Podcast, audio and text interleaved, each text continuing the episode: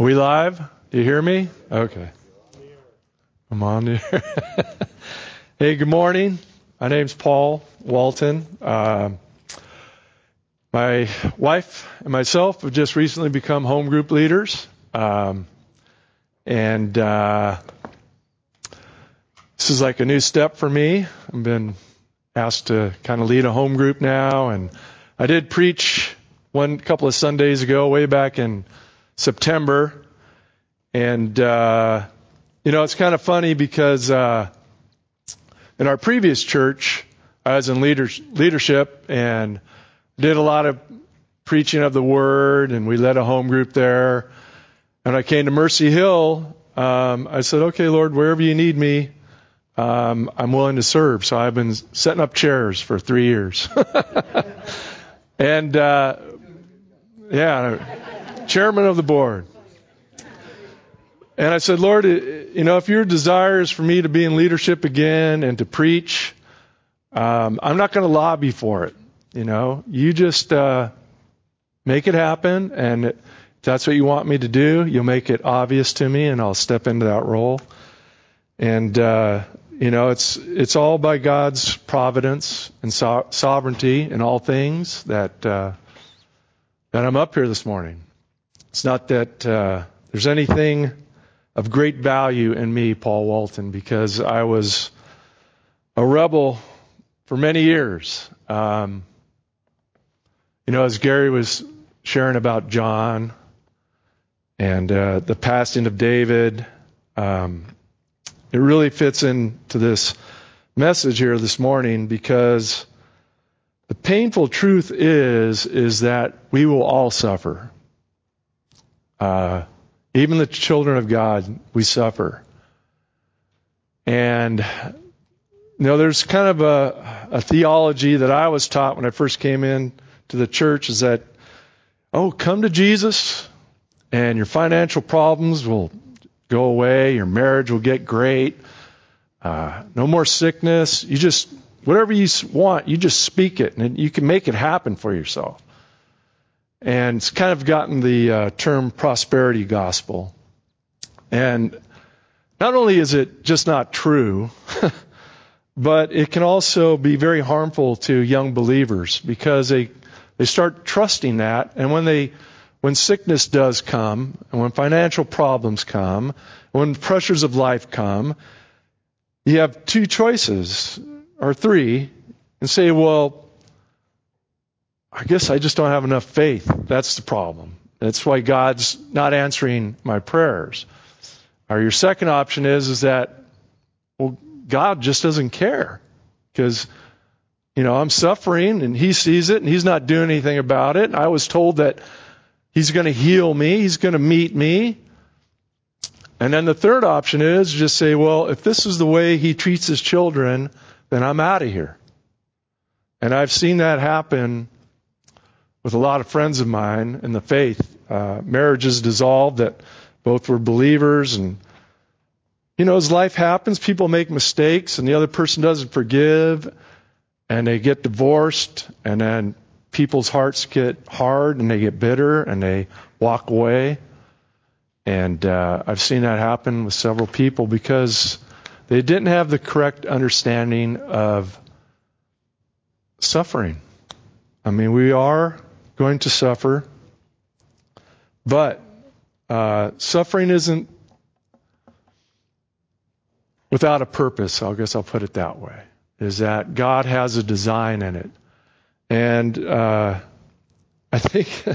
The last time I preached, I got to preach on knowing the love of God that surpasses all knowledge, and to be filled with the fullness of God. And it was all very uplifting, you know, glorious things about the truth of God. And then I said, Lord, what do you want me to, to preach about? And he led me to, to Romans 8. And uh, it's tough. I mean, I'll just be honest because there's there's a lot of hard truth in here, and uh, but God's providence and sovereignty in all things is should be the soft pillow that we lie our head upon at night, knowing that even through the trials, through the suffering, that He's there, that He cares. And, uh, you know, I think it was Jonathan Edwards or it might have been Thomas Watson. He said, For the unbeliever, this world is the closest they ever get to experiencing heaven. But to the child of God, this earth is the only hell they will ever know.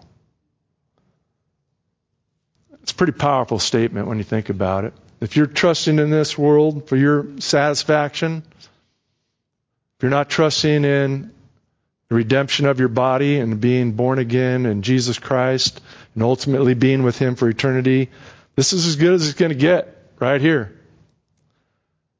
Because you're not trusting Christ, you'll be accountable for all your sins. But for us who are trusting Christ, is that this is the only hell we'll ever know walking this earth. Because He has a great and glorious future for us. And, uh, you know, I was kind of sharing with Nick on In-N-Out on Thursday night. We're kind of going over the sermon, and I said, you know, it's really strange because when you think about it, it's, it's like these two events have happened. You've got the fall of Adam over here. This happens outside of us. You know, is that one man, you know, disobeyed God, and that sin carries down all through mankind. And then this other thing happens outside. I said Jesus Christ dies on the cross for our sins. And his death and his resurrection. So you got these two things that they both happened outside of us. But in reality, Paul tells us that in Romans 12 that just as sin came into the world through one man, and death through that sin, so death spread to all men because all men have sinned. Now, um, if the ushers want to come forward, we're going to pass out Bibles to those who don't have it because I don't. Uh, I don't have any slides. I'm not like Chris Keener. I'm not all up on uh, PowerPoint and all that stuff.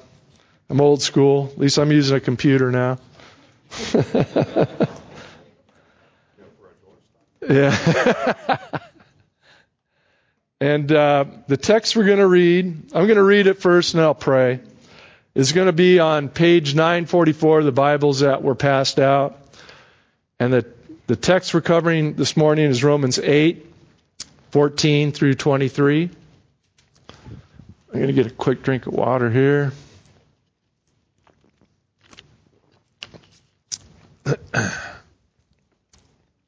So I'm going to read it. Here we go. Hopefully you're there. For all who are led by the Spirit of God are sons of God. For you did not receive the spirit of slavery to fall back into fear, but you have received the spirit of adoption as sons by whom we cry, Abba, Father. The Spirit Himself bears witness with our spirit that we are children of God. And if children, then heirs, heirs of God, and fellow heirs with Christ, provided we suffer with Him in order that we may also be glorified with him. Verse 18. For I consider the sufferings of this present time are not worth comparing with the glory that is to be revealed to us. For the creation waits with eager longing for the revealing of the sons of God. For the creation was subjected to futility not willingly, but because of him who subjected it, in hope that the creation itself will be set free from its bondage to corruption and obtain the freedom of the glory of the children of God. For we know that the whole creation has been groaning together in the pains of childbirth until now. And not only the creation, but we ourselves who have the first fruits of the Spirit, groan inwardly as we wait eagerly for adoption as sons, the redemption of our bodies. Let's pray.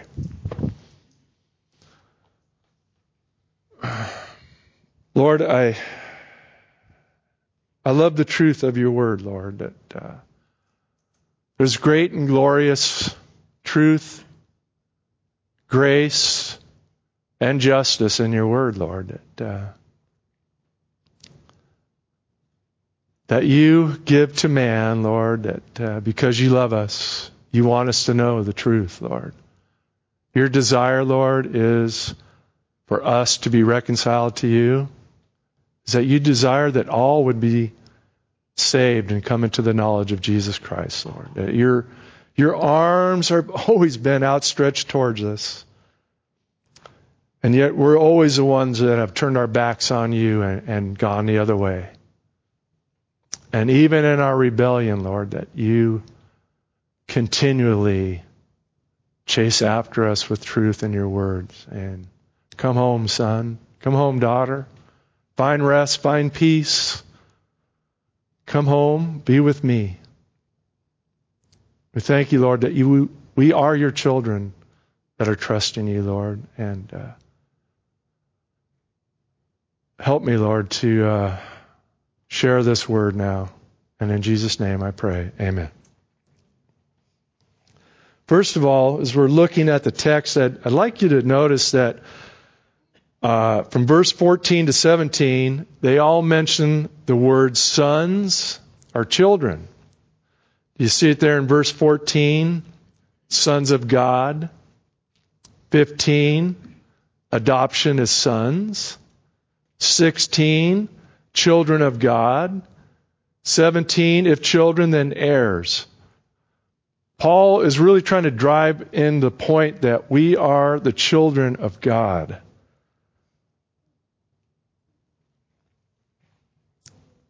We become our Father's children, and when we do that, we start to act like our Father. And we start to uh, war against the things that the Father hates, and that's being sin. We are being led by the Spirit and the leading of the Spirit proves and authenticates we are His children, that we are a child of God. The Spirit confirms we are adopted as children. Um, let's turn to page 886 for those that the Bibles we handed out. I just want to share, I'm going to pull from another uh, area of the Bible, John 1, 12 through 13. Give you a minute to get there. It's also in the same theme we're hearing from John. But to all who did receive him, who believed in his name, he gave the right to become children of God, who were born not of the blood, nor of the will of the flesh, nor of the will of man, but of God. See, it's not by a bloodline or even by a man's will or anything about a man that we become his children. It's solely through God and his will alone that we're able to call him Abba Father. One other passage I want to pull in. This is uh, Paul to Galatians. If you want to turn to 974. Galatians 4, 5 through 7. The purpose was to redeem those who were under the law so that we might receive adoption as sons. And because you are sons, God has sent the Spirit of His Son into our hearts, crying, Abba, Father. So you are no longer a slave, but a son. And if a son, then an heir through God. The Spirit replaces the fear of a slave towards his master with the love of a son towards his father. I hope God is known to you that way. That He's known to you as a loving Father and not a fearful authority figure, because that makes all the difference. It really does. He's adopted us in. And uh, He's done it because of His great grace and mercy for us. in Romans 5 5, I'll just read this one so you guys don't have to turn there. How do we go from this fear of God as this authority figure to love? And hope does not put us to shame because God's love has been poured into our hearts through the Holy Spirit who has been given to us. It's how it happens. I mean, knowing the truth of doctrine, knowing the biblical truth, that's important, but it, it doesn't change our heart. You know, I mean, the, the devil knows doctrine. I mean, he can quote scripture. He did it when he tempted Jesus in the wilderness. It's what changes us is knowing that this kind of love that cries out, Abba, Father, when we see Jesus hanging on the cross, what kind of emotion does that create in you? I pray that it melts your heart, that it creates a great love for God. Because that's how much He loves us. Like that much. Okay, we're going to move down to verse 17 of Romans here, 8. And if God, and if children then heirs, heirs of God and fellow heirs with Christ, provided we suffer with him in order that we may also be glorified with him. now, this verse can seem a bit unnerving. We don't want to hear provided that we suffer with him. Jesus said that if, if anyone would come after me, let him deny himself and take up his cross daily and follow me. For whoever, for whoever would save his life will lose it, but, but whoever loses his life for my sake will save it. Now, the good thing is, is that further down in these verses, we're going to see a promise of a future glory that will help us make this current pain more manageable. There's no escaping the suffering and pain of this fallen, fallen world. We will suffer, but this current state of affairs, it doesn't have the last word for the child of God. We become God's children by adoption. We're adopted in. So we, by our adoption, become heirs, even fellow heirs with Christ. So what do we inherit being fellow heirs? Well, Psalm 2, 8 says, Ask of me, and I will make the nations your heritage and the ends of your earth your possession. Psalm 21:4 The earth is the Lord's and the fullness thereof, and the world and those who dwell within. We are his heirs and we inherit it all. so we don't need to fight for little scraps of it now. The Sermon on the Mount, Jesus said, Blessed are the meek, for they shall inherit the earth. But even more wonderful than that promise of inheriting the world, inheriting the universe, is that we gain God Himself as our loving and all providing Father. Romans 5 2. Through Him, through Christ, we have obtained access by faith into this grace in which we stand, and we rejoice in the hope of the glory of God. We hope in God Himself and not just the gifts. As wonderful as they are, they cannot compare to the wonder of God and His glory. At the foundation of our joy is God Himself.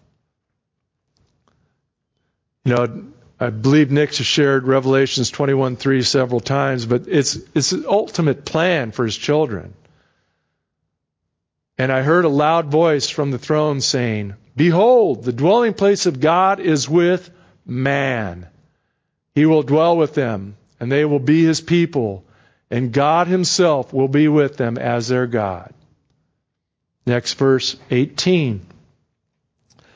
For I consider the sufferings of this present time are not worth comparing with the glory that is to be revealed to us. There's suffering in this present time. But Paul's saying it's not worth even considering when we compare it to the glory. The truth is, though, if, if we run from this suffering, if we chuck it, we don't get the inheritance. We miss out on it. So if it wasn't a real temptation to run from the suffering, Paul would not have written this verse. he, but he's writing to encouraging us not to throw away our hope in Christ. When the miseries and the groaning of this present age are about to overwhelm us, don't give in to the temptation to chuck it all. Because the temptation is real. As I shared earlier, there's people I know that have chucked it and said, you know what? This is the way he treats his, his kids. I'm not, I'm not hanging around for this. Um, I asked Craig if I could share this little, um, not, not little, truth story about suffering and what it can lead our hearts to do. Is that his sister Jeannie was um, diagnosed very aggressive form of cancer. It was painful. She went through surgeries, went through chemo, and it dragged on for months and months. but she told her whole family is that she was thankful for what she went through because she readily admit that her closeness with Christ, her or walk with Christ, wasn't what it should have been. It had grown somewhat cold. I think I could be fair in saying that.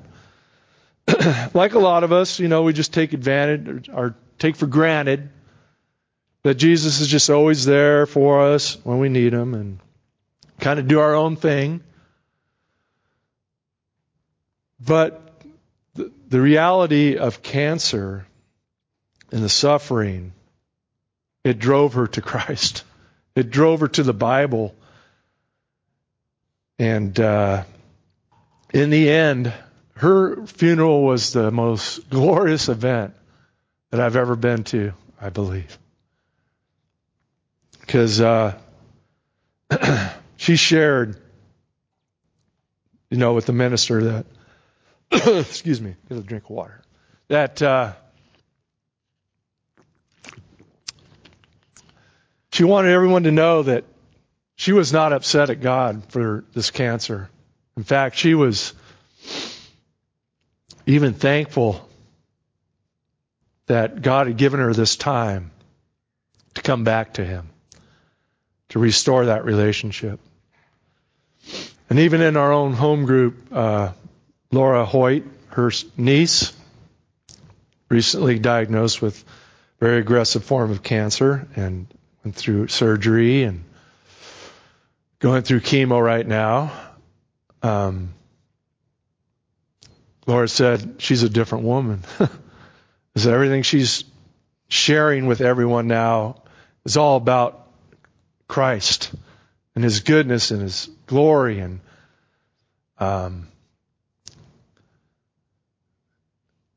that it's actually been an awakening of her heart and her soul. And uh, for that, she's thankful. And yes, we're praying that she be fully healed.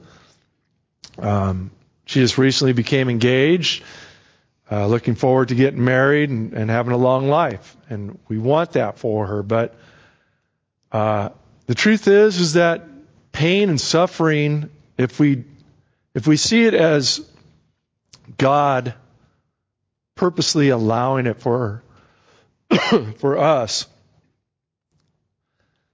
we can use it to glorify Him. So we become God's children by adoption. We become heirs, fellow heirs with Christ. Oh, sorry, I already read that, didn't I? Sorry. I need to flip the page. I'm not Nick up here, guys. You have a little grace. well, if anyone knew about suffering, it was Paul, right? 2 Corinthians 11, 24, 26. Five times I received at the hands of the Jews the 40 lashes, less one. Three times I was beaten with rods. Once I was stoned. Three times I was shipwrecked. A night and a day I was adrift at sea on frequent journeys and dangers from rivers, dangers from robbers, dangers from my own people, dangers from Gentiles, dangers in the city, dangers in the wilderness, dangers at sea, danger from false brothers. Perhaps we're thinking, is this suffering just about persecution per se then? Because, you know, it's Paul, we know that he was persecuted for his faith. Or does it include all types of suffering? Well, I think the term in verse 18, sufferings of this present age, I believe in reference to all types of suffering and not just persecution. Verse 23 speaks of men suffering because of the curse of sin upon creation. And not only the creation, but we ourselves who have the first fruits of the Spirit groan inwardly as we wait eagerly for adoption as sons, the redemption of our bodies. now, pain comes in three forms, I believe. It's either by man, by Satan, or by nature itself. We see that in earthquakes, hurricanes, floods, droughts, but will we trust in the sovereign goodness of God over it all and his ability to bring us to everlasting glory? Paul, like a hunter, has his finger on the trigger after these verses down in verse 28, which I hopefully I can get to because uh, it really builds up our faith. Uh, that he's ready to unload this as his argument that this present suffering is not worth comparing to the, the ultimate gain that we have in Christ. Because God is able to make all things work for our good. He knows He's going to say it, but He's laying down the groundwork here in these verses to provide evidence that while we groan, we do not groan as those who have no hope. I was sharing with Nick as we were you know, having lunch uh, Thursday night that Paul was like a coach on the sidelines. He's like cheering us on, saying, I know you stumbled. I know you've fallen. You've scraped up your knees. You got blisters on top of blisters, and you want to give up. He's saying, don't give up. Keep hanging in there. Fight. Keep trusting. Keep looking towards Christ as your ultimate goal.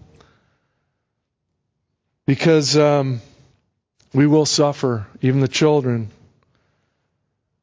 But apart from Christ, we have no hope in suffering. It's pointless because it isn't producing any eternal value. But with Christ, we have hope for something beyond this world. The truth is that we will all suffer and we will all die. But do we fear it or do we know that it will, that we will find comfort in Christ when sickness and death come, because I promise it will come. Okay, I have to admit, up to this point, I know this has been a sobering uh, sermon. It's it's been, you know, uh, probably hard on a lot of people because I know a lot of people are going through things in this room, you know, and uh,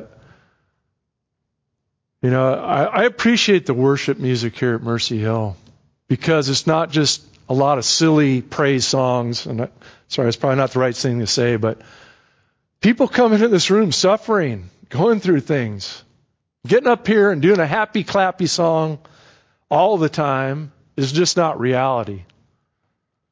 And uh, we need to be aware of what our brothers and sisters are going through, and know that uh, even though we uh, might not be suffering right now at this point, other people are.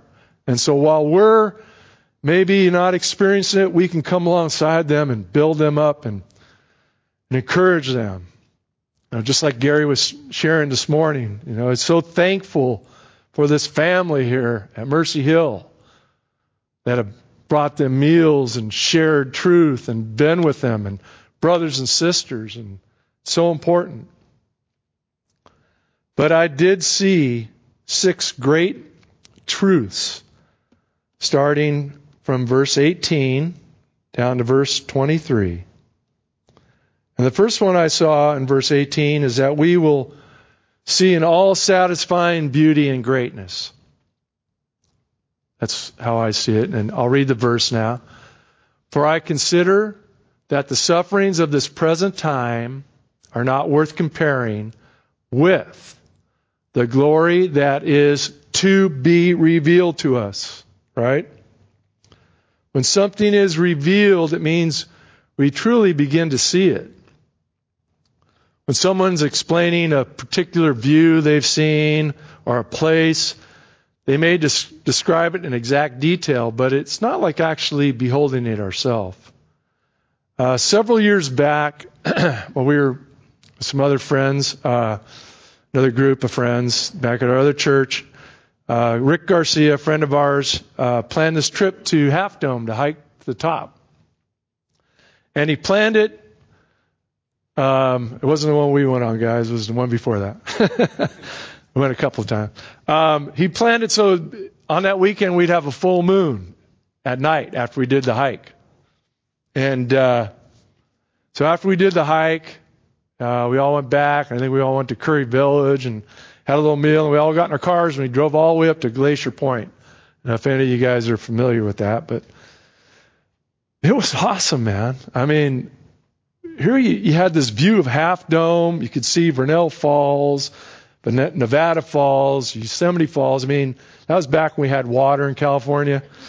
And uh, we had the moon coming up over Half Dome.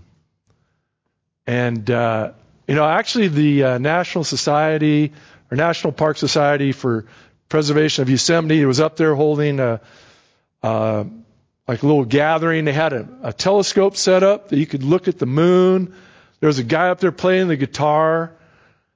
And, you know, as much as I try and describe this to you guys, it's not like seeing it for yourselves. I mean, it's not like being there. That's what Paul's saying is like, there's going to be this glory that's going to be revealed to us that's beyond comparison. And uh, he said that, you know, we have no category right now in our brain for this type of glory because we're we're not in a glorious state ourselves. So uh, we're not able to fully see the glory of God in our present state. But we will. Because, like Paul said, I guess the best way to describe that, what I'm trying to say is 1 Corinthians 13:12. For now we see in a mirror dimly, but then face to face. Now I know in part, then I shall know fully, even as I am fully known. Now we see God's glory with a vagueness through a dusty window covered in cobwebs but then, face to face, we will see his glory perfectly because we will be glorified with him. The greatest and best prayer Christ could pray for his disciples is found in John 17:24.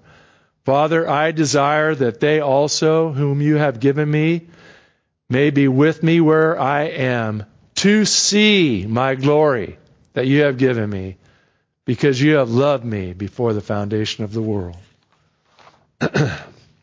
Seeing the glory of Christ, the very Son of God, was the best gift that Jesus could pray for us. That we as followers would receive a vision of His glory to endure the suffering in this life. Seeing Christ clearly as He truly is is the best antidote for the pain we experience in this life. Towards the end of the verse, the words to be. You see him there. It's coming. We were created to see and enjoy awesome beauty. It's why people make trips to the Grand Canyon. It's like people like us that went to Yosemite Valley. You go there to see Half Dome, El Capitan. People pay great amount of money to see world class athletes. We're designed to see greatness and beauty, right? The list goes on and on. We are filled with wonder when we see great things. We go to a, people pay money to go to plays and go to operas and but none of these things compare with the beauty and the glory of God. Second promise I see was in verse 18. God promises that the children of God will be revealed with a glory of their own. In verse 18, we see that something's going to be revealed to us. And now in verse 19, we're going to be revealed to creation. So what does that mean? That For creation waits with eager longing for the revealing of the sons of God. Well, in our current state, the children of God, we don't look too glorious, right? We get sick. We become tired and crabby and grouchy. we grow old. I got arthritis in my left knee. My wife has rheumatoid arthritis. I mean, everybody's suffering, right? I mean, we're not, we're not these uh, beautiful, glorious creatures yet. We suffer right now. And, uh, I mean, we do make in our spiritual life, we make some small advances, right? I mean, we're not as quite as greedy as I used to be and not as quite as angry as I used to be, but I am far from glorious. Even Paul says in Romans 7:24, "Wretched man that I am, who will deliver me from this body of death?" We are not these titans, right? These children of God that are to be admired. No, we're far from it. We're just mere struggling mortals. There's nothing more glorious about us right now than anyone else. Paul said in 2 Corinthians 4 7, but we have this treasure, Spirit of God, in, tre- in jars of clay to show the surpassing power belongs to God and not to us. Now Christ said in Matthew 13:43, "Then the righteous will shine like the sun in the kingdom of their Father. He who has ears, let him hear." Well, as I look out over this crowd, and I looked in the mirror this morning, nobody's glowing like the sun in here, right? we look just like every other human being right now that walks upon this earth. But a day is coming. Yeah, it is. Well, we're going to shine like the sun. We're going to be like Christ, not as deity, but we shall become glorified like him. Because that's the reality of our faith. There is the now, and then there's the not yet reality of our faith. I admit that I was hoping I'd look a lot more like Jesus at 60 than I did at 40, and that I haven't made much progress. But verse 18 says God promises that we will see the greatness and the glory in the universe. And God and 19 promises that we will savor it and enjoy it because we will be changed by that glory so completely that we will be free from anything that would frustrate our joy in God. And we don't want to miss out on one other massive truth in this verse that all of creation is oriented on the revelation of the children of God. God made the universe for us and not us for the universe. We inherit the world. The world doesn't inherit us. And all God's created universe is waiting for the children of God to be revealed.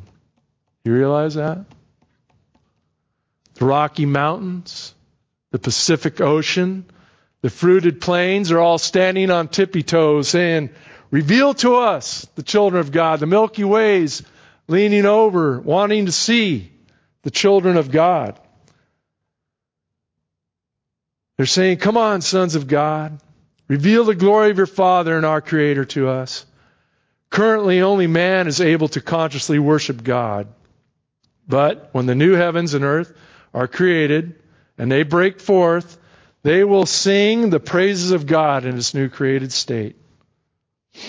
the third promise I see verse 20 God promises that his ultimate desi- design in the decree of futility is hope for the children. For creation was subjected to futility, not willingly, but because of him who subjected it, in hope. Now, if the last two words weren't there, in hope, you might think the him there was Adam or the devil, but he didn't subject uh, creation to futility with hope. He did it out, he sinned. There was no hope in there. And it's not the devil. He didn't subject it in hope. It was God. And that's a tough truth. I mean, this is, we were having dinner Thursday night, Nick and I, he says, man, brother, he goes, I struggle with this verse. I think we all should struggle with this verse. It's sobering. It's sobering to think that that God cursed the earth. You know that the thorns now were going to grow up out of the earth, and uh, he told him when he bites, if you disobey me, Adam, you're going to bring death. You're going to cause a curse to come upon the earth. But it, it's not the last word, the curse. It was, there's a design in it. And we should have a healthy respect of God. And if, uh, if we don't have the proper view of God's holiness and His righteousness, and if we don't see how brutal, how ugly sin is, we might think it was an overreaction by God, right, to, to curse the world. So we have to have a healthy understanding of God's holiness and why He did it.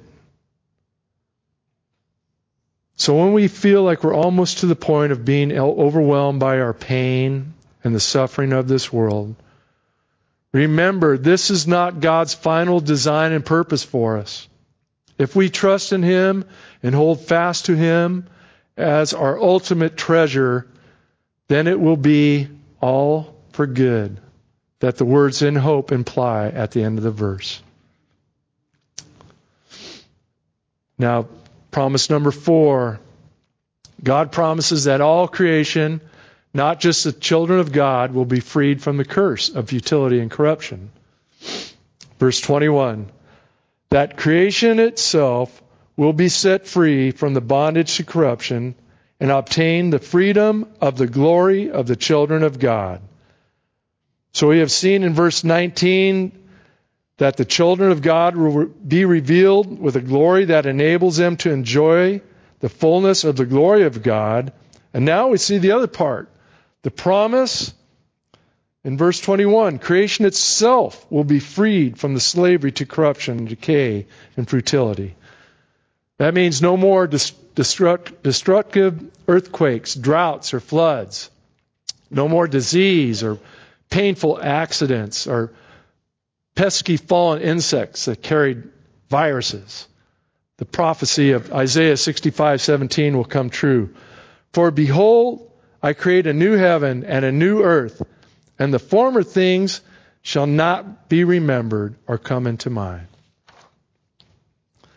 I mentioned earlier that we need to be glorified in order to be able to enjoy all the fullness of God's glory and the inheritance, the universe that we will receive. It needs to be glorified as well. We need a suitable environment for our newly glorified state. The freedom that glorification brings to us will be spilled over to creation itself. Promise five. I got to hurry up here now. So, God promises that the current sorrows of creation are not in the throes of death, but rather the labor pains of childbirth. For we know that the whole creation has been groaning together in the pains of childbirth until now. I was thinking about this. I go, you know, let's say you go to the hospital and you, and you need an operation, and you're in the operating room. They wheel you to your recovering unit, and you're laying in the hospital bed. And in the distance, you hear groans of a woman. Now, you're not sure where you are, so um, am I next to the cancer unit? Is that, is she suffering? Or am I next to the maternity ward? And those groans are groans that are leading to life and not death. And that's God's ultimate design here is that while, we, while we're groaning, it's not leading to death, it's leading to life. And that these birth pangs of the coming of the kingdom of God, and if you're a child of the Most High, a child of the King, all your suffering are labor pains and not death spasms. And I mean all of them. Even the death pains are leading to life. Or John Owens reading that John Owens, he was on his deathbed and he had a secretary come in he goes, I want to leave a last word. And he goes, I'm about to leave the land of the living. And he thought about that. He goes, No, strike that. So I'm about to leave the land of the dying and enter into the land of the living. It's our view. right? And number six, God promises that our bodies will be redeemed from all groaning. Verse 23. And not only the creation, but we ourselves, who have the first fruit of the Spirit, groan inwardly as we wait eagerly for adoption as sons, the redemption of our bodies. Listen to what Paul tells us, what ultimately awaits us in 1 Corinthians 15, 51 through 55. Behold, I tell you a mystery. We shall not all sleep, but we shall all be changed in a moment, in the twinkling of an eye at the last trumpet. For the trumpet will sound, and the dead will raise, will be raised imperishable, and will be changed. For this perishable body must put on the imperishable. And this mortal body must put on the on immortality. And when the perishable puts on the imperishable, and the mortal puts on immortality, then it shall come to pass with the saying that is written, Death is swallowed up in victory. Oh, death, where is your victory? Oh, death, where is your sting? I was hoping I'd be able to get to verse 28 and, and really kind of expound on it, but I'm going to be running out of time. But I'm just going to share that. Uh, I kind of shared this with Nick the other night. I used to duck hunt a little bit, and uh, what we do is like there's different size shots and different size uh, cartridges, and for duck hunting, usually use like a, a number three, and it comes in like a two and a three, two and three quarter shell. But for geese, you'd use like a three inch magnum with a number two shot in it. And that means it's a more powerful shot and it can reach out and touch somebody. and uh, so what you do is you load that big shell in first and then you load in your other two because sometimes you're duck hunting, all these ducks are just flying over you. And the first two shots, you're just kind of firing in the air. And then you realize, I got one last shot. I'm going to take my time. I'm going to level off on my target. And I know I've got something that's going to reach. And that's what Paul did in, in verse 28. For we know that those who love God, all things work together for good for those who are called according to his purpose. That means everything that comes our way, it's going to work it for our good. I mean, I, I used to really fear cancer because it runs in our family. I remember for a while there at my previous church, you know, every time I turned around, every guy was having prostate cancer. And uh, it's like, oh, wow, man. It's like, I better keep checked up on this and start taking the right vitamins because I don't want. And I mean, that's all good, and you know, you want to do that. I'm saying that, but I mean, even now, it's like, okay, Lord, whatever you allow into my life, I know that ultimately you're designing it for good, that it's filtered through Him, and uh, He's not just off in the distance you know, like a, like some deists think that the world was like a clock. He just wound it up, and he lets it go, and he sits back and just watches. I mean, that's no comfort when you're suffering. Knowing that God hears me and cares about me and is designing everything for my purpose, that brings comfort. So for you that are trusting in Jesus Christ for the fulfillment of all his promises to you, know that in this hope you have been saved. that if we hope for what we do not see, we wait for it sometimes with groaning, but we wait with patience and with an unconquerable joy. And if you're not yet trusting in Christ, remember what I said at John 1:12.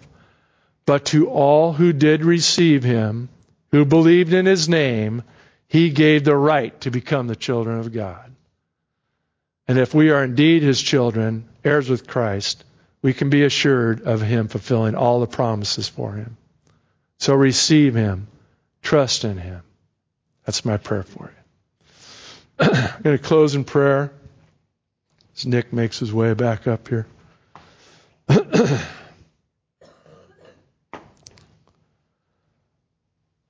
Lord, I, I hope and I pray, Lord, that uh, those that are suffering today, Lord, hope I was able to deliver your word in a way that comfort them, that they know that, Lord, you love them and you care for them. And every suffering that comes our way, Lord, that you ultimately plan for our good. That there's a purpose behind it, Lord. That you love us, Lord. That, that no one's being picked on, Lord. We're all going to suffer. We're all ultimately going to die if you tarry your return. So we don't have to think that it's not our faith isn't strong enough or God doesn't love me. No, He loves you and your faith is strong enough. Just like I shared with about Jeannie, Craig's sister, or Craig's sister, and and uh, Laura's niece, that they were even at the end thankful and during right now for Elizabeth that, that this suffering has drawn them closer to you, Lord. And they're finding comfort, they're finding peace. It was your ultimate plan, Lord, to, to use it, Lord, to glorify you and ultimately them also, Lord. We thank you for the truth of your word. In Jesus' name, amen.